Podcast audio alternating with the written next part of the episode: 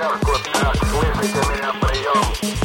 uh, I happen to have a special guest with me today uh, via satellite downlink. Making the world more open and connected.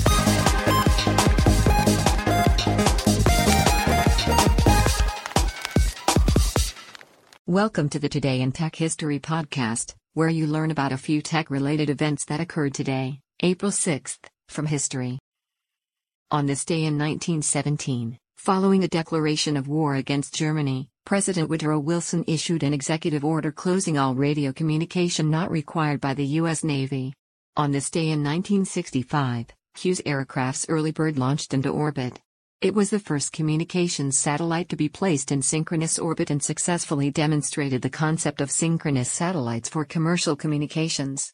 On this day in 1973, NASA launched the Pioneer 11 spacecraft, the second mission to investigate Jupiter and the outer solar system and the first to explore the planet Saturn and its main rings. On this day in 1992, Microsoft released Windows 3.1. It sold for $149 and added support for sound cards, MIDI, and CD audio, Super VGA monitors, and support for 9600 bits per second modems.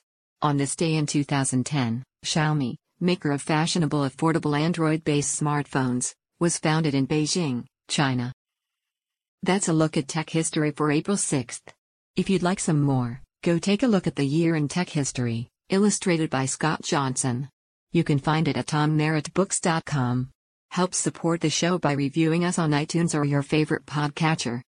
Thanks, and tune in tomorrow for an all new episode of Today in Tech History.